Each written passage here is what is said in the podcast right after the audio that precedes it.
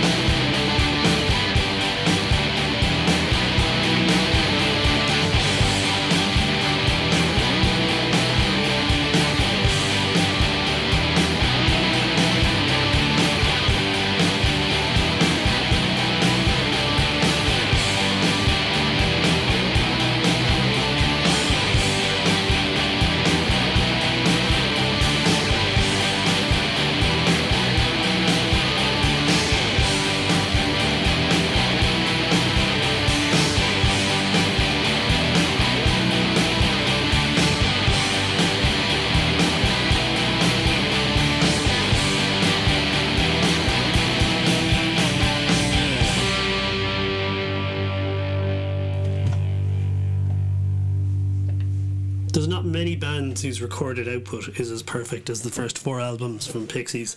That is taken from Surfer Rosa, of course, and that is gigantic. And uh, yeah, uh, uh, anyone who knows me knows what a massive fan of Pixies I am. And uh, they sold out their Galway show in two hours today, so that's that's absolutely fantastic.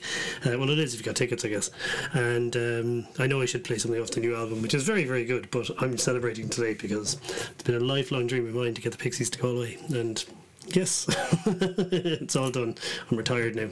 Uh, this is Strange Brew on 8radio.com. I'm Googie and I'll be here till the end of the hour. Do stick around. I'll be talking to Bill Bailey uh, about a song that he loves and uh, he's awesome, so that's good. Uh, but I'm going to play this now. Let's see. It's the brand new single from Elaine Mai. Uh, it was written for um, her wife Roisin after they got married. And uh, sorry, not Roisin, Jesus Christ, Roshin. I'm still really excited about the Pixies thing. And yeah, it's some of the best work she's ever done, and there's more material to come from her next year. But in the meantime, do enjoy this. It's beautiful. This is called Heartbeat.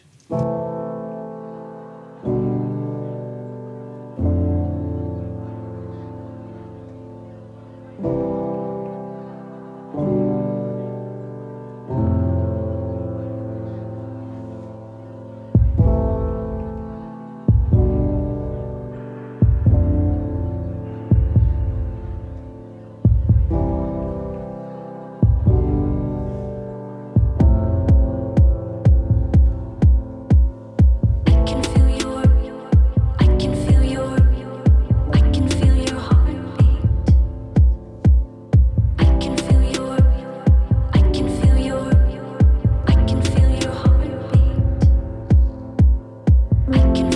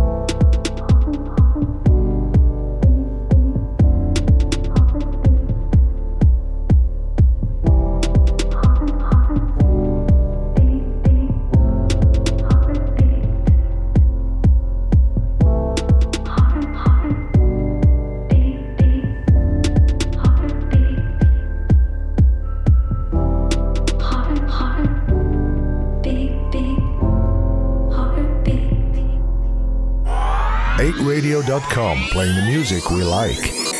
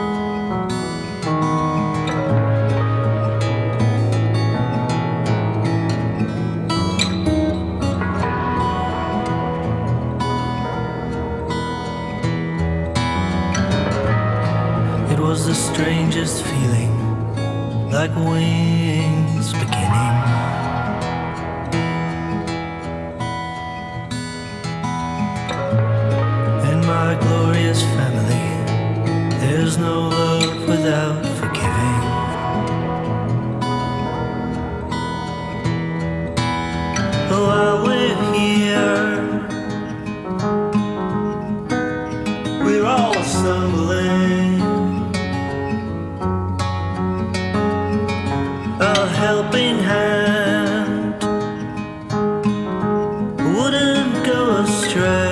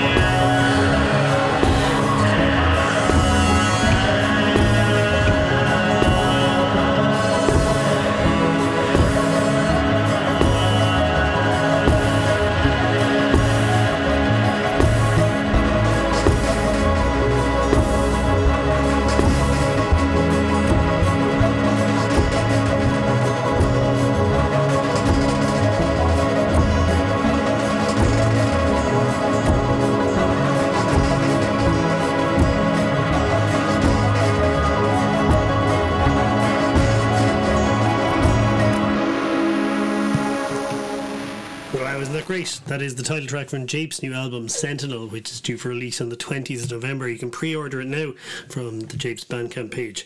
Um, yeah, that's going to be fantastic. it feels like feels like way too long since we've had an album from Jape, so absolutely delighted about that. And uh, Dan Deacon has also announced a new album, uh, which is called Mystic Familiar. It's coming out on Domino in the end of January, and also he's playing a gig in Dublin on the 30th of January as well. If you've never seen Dan Deacon live, then you should treat yourself to a ticket because it's a life-changing experience and it's uh, eu- euphoric is the word I constantly use to describe it. Um, anyway, this is the first single taken from his new album, and this is called "Sat by a Tree."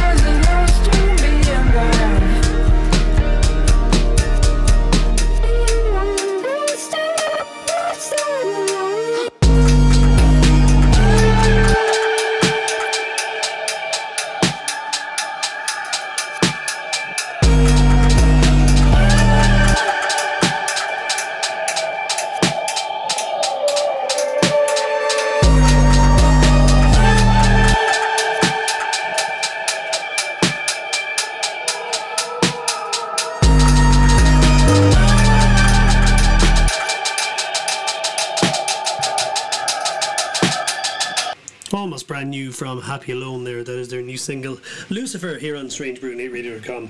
Uh, it's been a lot of uh, it's been a big year for anniversaries for albums, and one that almost passed me by was the 20th anniversary of the fantastic Hope and Adams by Wheat. Um, what a great record! I love it. I haven't heard it in so long, so I'm going to play something from it. This is from Hope and Adams, and it is called "Don't I Hold You."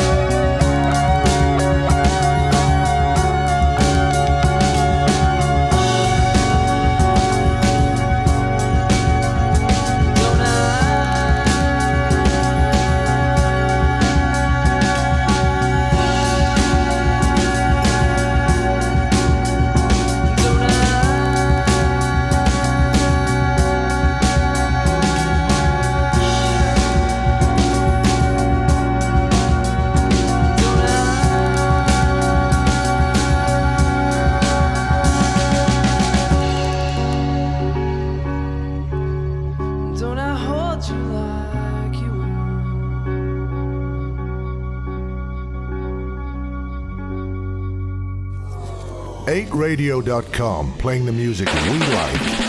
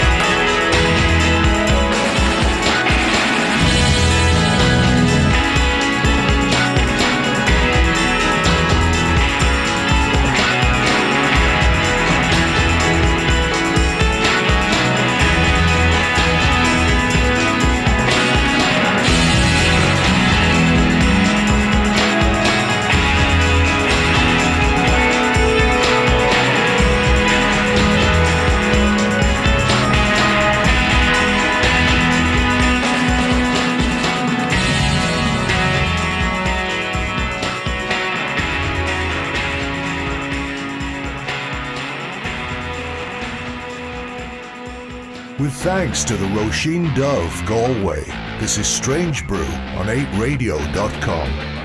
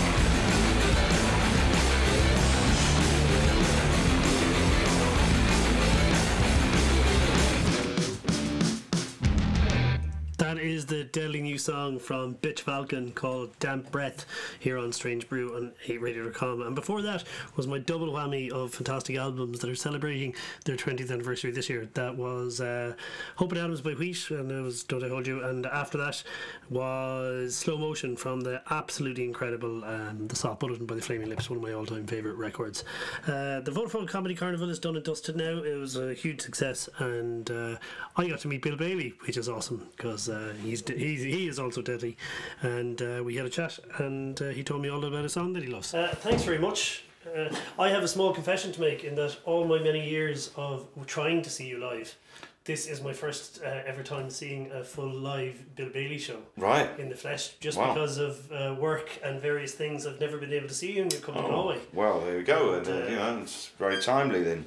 And I brought my son yesterday, and he was uh, he's he's a huge fan. Oh, Uh, but uh, after watching the show, I'd say if he met you, he'd been very tempted to come up and act out his favourite scenes from Black Books. yes, I know.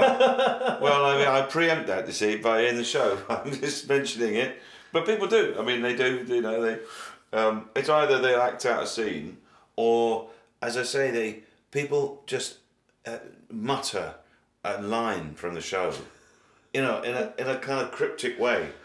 And and of course, you know, some of them I remember, but some of them I don't. And it's just very odd when somebody sidles up to you in a supermarket and just says, "I ate all your bees," and, I, and I'm supposed to remember. Oh yes, of course. You know. sometimes I don't. Because you've done a fair bit of things since then. Yeah, yes, indeed, that's right. Um, yeah, it's a it's a fair while ago now, and then uh, so uh, at the time, um, yeah, there was a there was a time when I was I was recording Black Books, and I was recording uh, Never Mind the Buzzcocks, and I was also appearing in a doing my show off Broadway in New York. So it was a kind of that was mental, really. I was uh, commuting from New York to do the Buzzcocks recordings. So I do a, I do a Thursday, Friday night, Saturday night um, uh, show in New York, and then fly home on a Sunday. Monday just kind of sleep, and Tuesday record Buzzcocks, and then Wednesday fly back to New York. So I did that for a number of months, and that was that was kind of crazy. I was in And the then, uh, I was in the audience for Buzzcocks a few times actually. Uh, Phil uh, Dupe is a friend of ours, so Oh right. Yeah. Yeah. yeah. no, they were great fun. They were brilliant recordings. I, I loved them, and um, some of the best fun I had in television. Really, you know, just scenes I remember now. Just I think did that happen? I was, you know, pretending to be in a skiffle jug band with Martha Reeves. You know, you know, like. Uh, and was it happen? was it the Ordinary Boys? We had to find a replacement for the audience. That's right. Yeah. Yes. running frantically. Yeah, and it was a it was a, a very surreal episode when um, Preston walked out because you know Simon Amstell was hosting then, and he sort of was goading Preston a bit. But then he goaded every, Yes. but he sort of goaded everyone. But you you, know, know, you should have expected and that. Really. that's what the show's about. You know, you know, it's not it's not a chat show. It's not like Parkinson or something. You know, it's it's Buzzcocks. You go on there expecting to get a little bit of stick, Yeah. and uh, and actually, do you know? what I think it was. I I mean, honestly, I think it was the the guy's vanity. I think it's it all gone to his head a little bit. He'd been on, you know, celebrity, whatever, Big Brother, whatever, or he'd gone out with, you know, the girl or something. Who'd I mean, written her book at the time. written a book and Ah, you know it, it's the it's the corrupting kind of corrosive effect of celebrity that it had on him you know that he'd been on the show before and he was he was a great guest he was just you know a bloke in a band just you know chipping in saying a few funny things he was a perfectly good guest but this time he had a bit of a more inflated sense of his own importance and this needling was like well you know, don't you know who I am sort of, I'm you know this is out of order out of order. So he stalked out, and I realised he'd walked out. He'd taken the microphone off, and I realised no, he actually has gone. He's properly gone.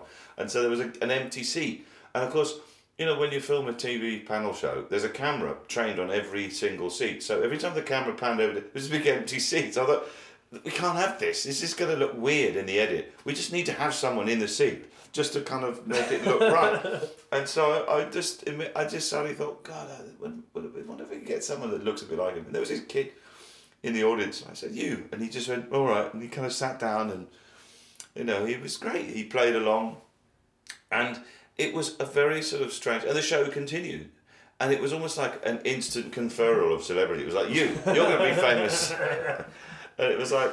I think the Observer described it as some kind of weird postmodern theatre. That's kind of how celebrity works now, though, doesn't it? Yeah. I mean, you probably, you probably.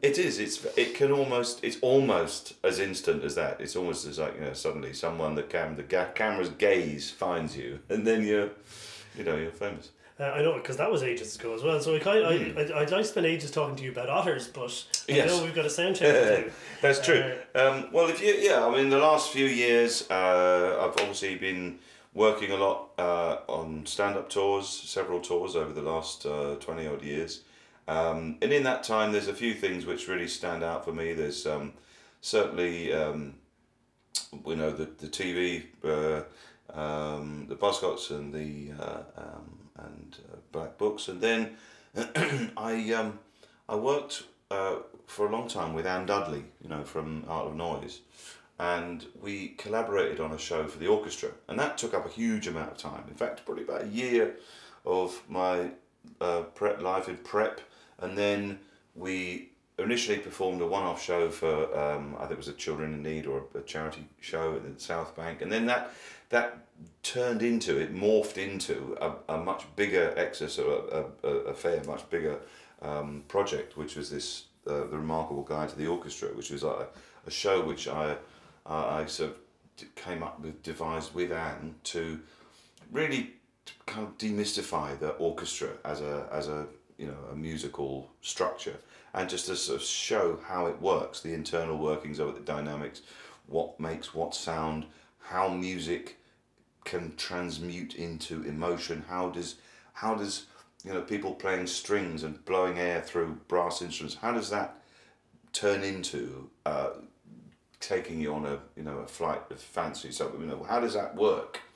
And uh, so that became quite a, an all-consuming project. It was probably the most if not one of the most was certainly probably even the most all-consuming thing I think I've ever done. I think I didn't sleep for months weeks and months working on that. And that then turned into a, a, DVD and then after the year after that we did a tour. And in fact we know I think we played I think we came to Ireland as well. We played in in Dublin Belfast and kept all over the country. It was an amazing experience extraordinary experience. And um, and I think that's it's that's really it sort of taught me a lot about you know the, the nature of uh, of performance collaboration music how music works what it uh, you know how that has an effect on uh, me as a performer. It was very it was quite difficult to do because I was having to narrate a show play music and be funny at the same time you know which is like really difficult. It's because it's three different parts of the brain almost you know, funny, you've got to be loose and a little bit on the fly and be able to improvise. Playing music with an orchestra it has to be incredibly disciplined. You have to go with the dots. You have to go with the music because you're playing with an orchestra. Orchestras don't improvise, you know. And also, you had to I had to narrate, so I had to step out again in in an objective way. And has that informed your performance now? Because it seems like your show, current show, Larks in Transit, sort of takes all those elements as well. Because it seems very flowy. I mean, you you, Yeah. you transition from one, uh, from your notebook to your hand pan to your electric guitar Yeah. sort of seamlessly. It seems very organic in the way. Is it is the show rigidly structured, or do you do you play around with it as you feel like it? It it it starts with uh, you know component parts. You know, sometimes you might have an idea for something. You think, oh, that you know, let's let's try and play this song in this style. I like playing kind of bluesy stuff on the keyboard. Let's do a Tom Waits version of Old MacDonald. Okay, well, okay, well, let's- get that organised. And so then that becomes a set piece, like a one element of the show. And then the the challenges is to making it fit around other things. And like you say, uh, um, after a while the show becomes bedded in and you realize you start to see connections in it and those that knitting together that that comes later it's sort of it's part of the you know finessing of a show uh, and that was very much an, as, an aspect of this orchestra show which was very which was again component parts which had to have some sort of narrative through line but I, I realized actually the importance of it in that show Okay. Uh, amazing. Look, I'm not even going to start in the Indonesian phrase book because I'd be here all night. And, Yes. Uh, I would just like, would you, uh, we'll do that next time. okay Uh, can you tell me about a song that you love? Um, yes, I can. A, a, a song that uh, I love, uh, that a song that uh, had meant something to me um, when I was a kid and continues to mean some different things to me um, throughout my adult life is uh, "Once in a Lifetime" by Talking Heads. And when I was um, a teenager, was when it was released, and at the time I was into punk and uh, I was a you know West Country punk, and I was into you know the Stranglers and Siouxsie and the Banshees, and um, and then this this single it was a single I think, um, and it seemed so different. It sounded different. It sounded grown up. It was talking about you know things which sounded more intellectual. You know, I didn't really know. I didn't really know why I liked it when you when you were a teenager, but you kind of I was drawn to it. I liked the sort of the the rhythm of it. I liked the keyboard rippling keyboard samples and the sort of semi-spoken delivery of it. I thought that was quite different. It was quite arresting. Anyway, and then sort of you know years go by and I listen to it again, and then you realise, oh yeah, this is. Uh, you know, when I've got into music in, in a much more involved way, I realised, yeah, it's playing off the beat. That the bass line plays off the beat, doesn't play with the beat. So it's like that's a testament to his uh, his fondness for African rhythms, where the bass tends to again to tends to play off the sort of four to the floor style beat that we often have in Western music. So that gives it this slightly kind of stuttering, kind of disjointed feel to it. And then I the the nice sort of video. Of course, he realised it's actually a parody of those TV evangelists who are evangelising about life, and David Byrne is sort of fl- flinging himself about as this kind of this this this shaman character. And so then, so that was the musical.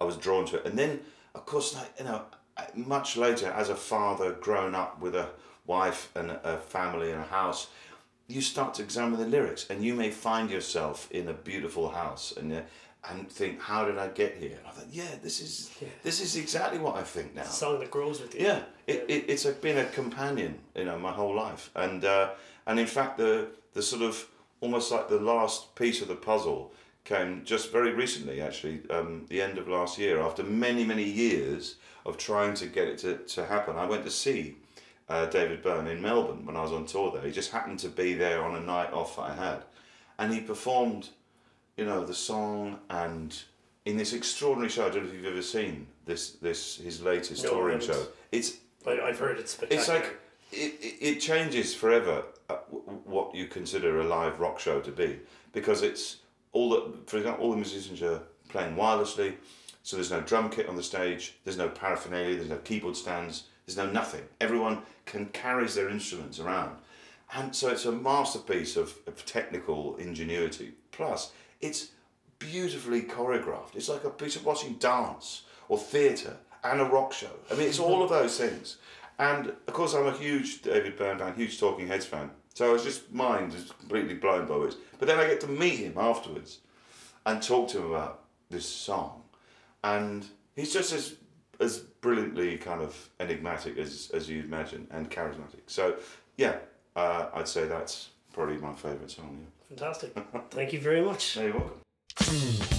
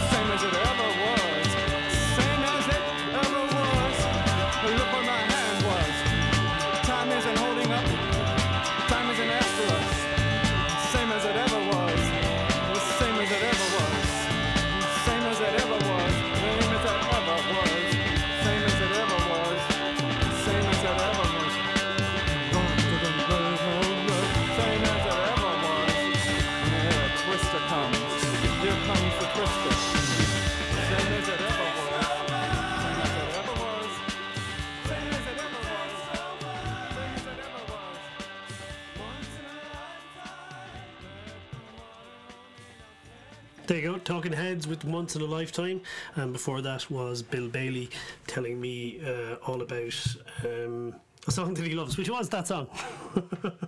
uh, he was doing, he was performing his Larks in Transit uh, live show during um, the Vodafone Comedy Carnival, and I saw it twice. it was absolutely brilliant both times. Uh, Bill Bailey, absolutely incredible. And uh, thank you very much for sharing that with me, and by extension with all of you lovely people as well here in Radio Land. Uh, Wolf Parade have released their first new music since 2017's Cry Cry Cry, and they've also announced uh, some March dates, uh, including a stop at the Button Factory on the 15th of March. It's great. So, yeah, here it is Montreal's Wolf Parade and their brand new single, Against the Day.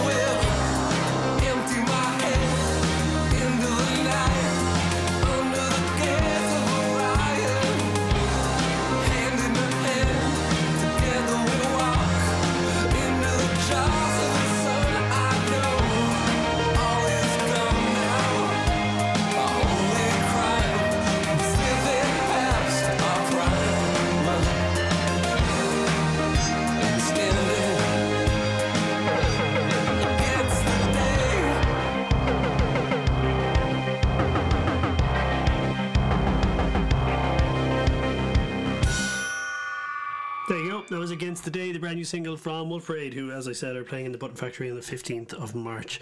That's about all I have time for here on Strange Brew and 8radio.com. Thank you very much for joining me. I'll be back on Friday between 9 and 10 and Saturday between 7 and 8. And you can find uh, the shows up on uh, the 8radio.com website as well as on uh, strangebrew.ie, kind of, and uh, SoundCloud, Mixcloud, and the podcast store and stuff like that as well.